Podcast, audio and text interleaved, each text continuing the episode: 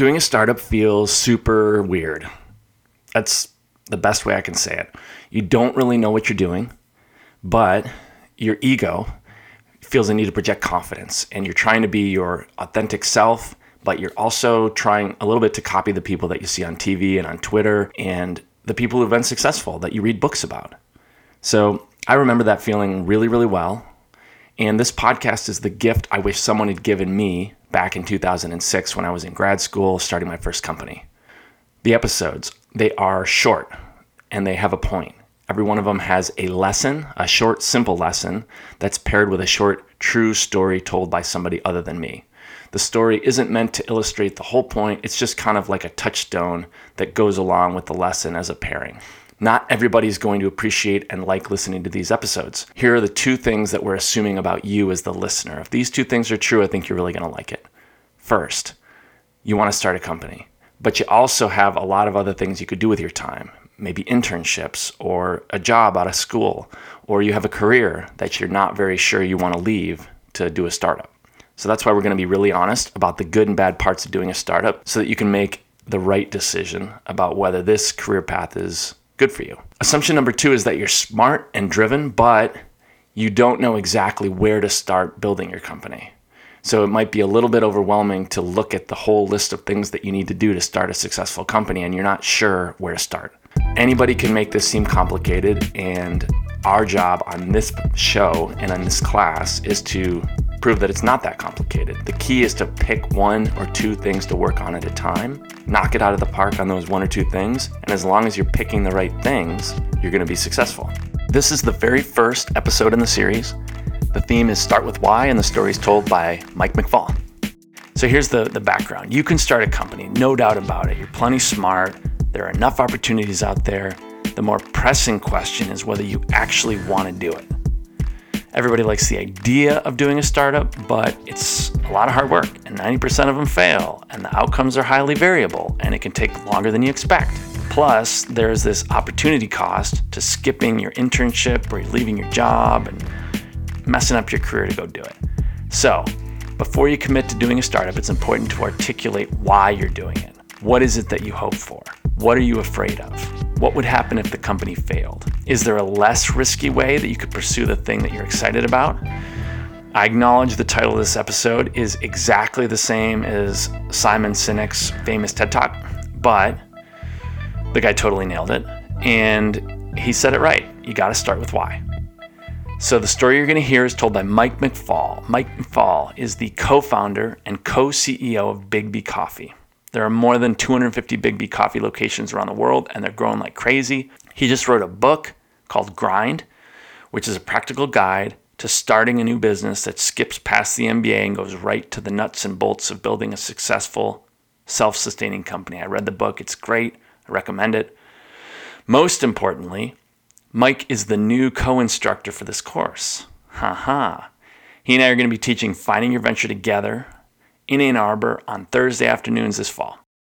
The story Mike tells is a throwback to the early days of Biggby when they were just getting off the ground, and it's about the level of commitment and passion that both he and his co founder had and how he knew it was going to be a good partnership.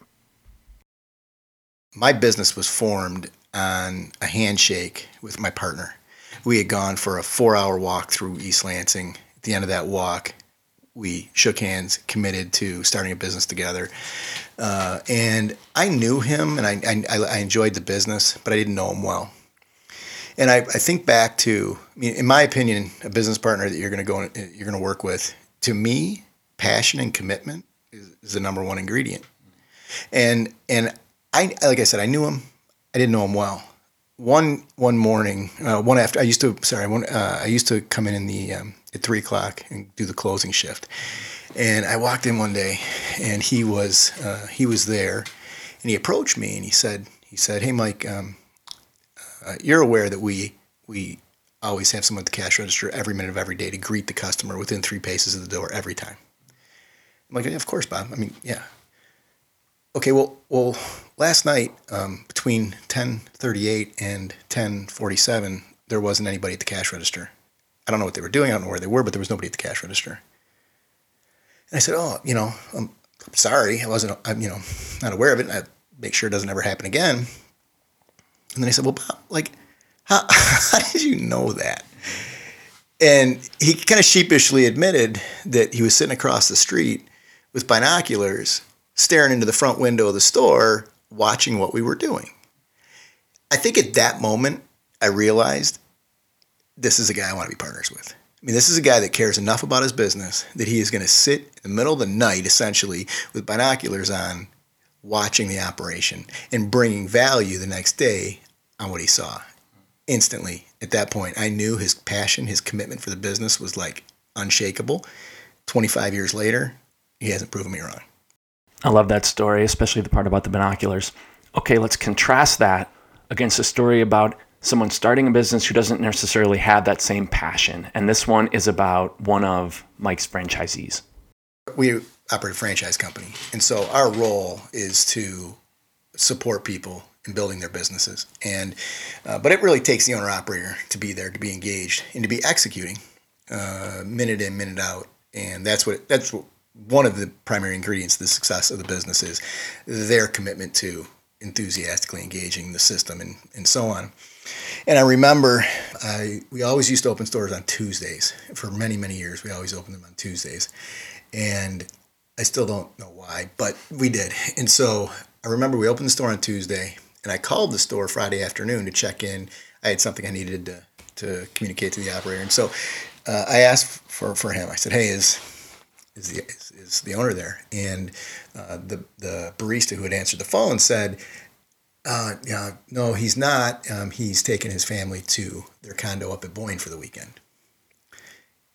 Instantly, I knew a guy who is going to leave his business three and a half days after opening for a long weekend that that business wasn't going to work and and it it proved out right and uh, i never could understand that mentality uh, we were when we started our business you know we were we were in it every day fully for a decade, right? Like, we didn't start taking vacations. We didn't start, yeah, it was it was full on commitment to to it. And so that that I knew instantly that that, that guy wasn't going to make it.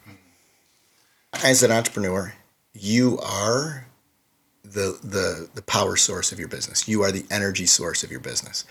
And your attitude fuels the business and fuels the attitude of everybody there. And I've always said you're never going to have an employee who's going to be more enthusiastic and more committed to the business than you are. So if you're not that committed and you're not that enthusiastic, that's how your employees will represent you. If you set the example of being completely fired up and being there engaged and committed, they will too. Mm-hmm. If and that'll be the expectation. And so it's it's like and I think people underestimate how important the the energy and the attitude of the business, which is essentially the people in the business, is to the success of, of, of, of the enterprise. I, it always boggles my mind, right? Like you walk in and you ask somebody a new business, like, how, how are you doing? You know, how's, how's the business? Oh, you know, it's okay. Uh, we're struggling a little bit, but you know, we're, we're, we're going to see it through. What? Mm-hmm. Like, I don't care if, if you, I mean, you, the, how you present that answer is how your business is in the mind of that consumer, right? So you present it like, oh my God, it's exceeding our expectations. You know, it's been amazing. It's been exhausting, right? But but we're loving it, and you know, we, we're we're super thankful that we engaged and did this, right? Like that's an answer where people walk out going, man, that, that place is happening, mm-hmm. Even if it isn't. Mm-hmm. Like saying it exceeded our expectations is not a lie, right? Because yeah. nobody knows what your expectations were, right? As an example, so so that that to me is what happens is is is you you see the commitment level, the energy level, the focus, just start to diminish when the owner operator is detaching. When the owner when when my partner looked at me and, and through binoculars and I I learned that story, I was like, wow, we're we're playing we're playing major league ball here. That was a cool moment for me. So, the lesson of episode one is start with why.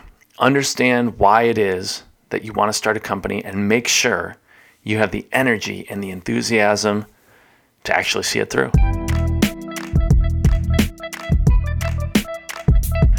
And before I go, I just want to say a couple quick thank you. Thank you to the University of Michigan for supporting me and building this podcast as a supplement to the course. Ellie from Academic Innovation, thank you very much for your help.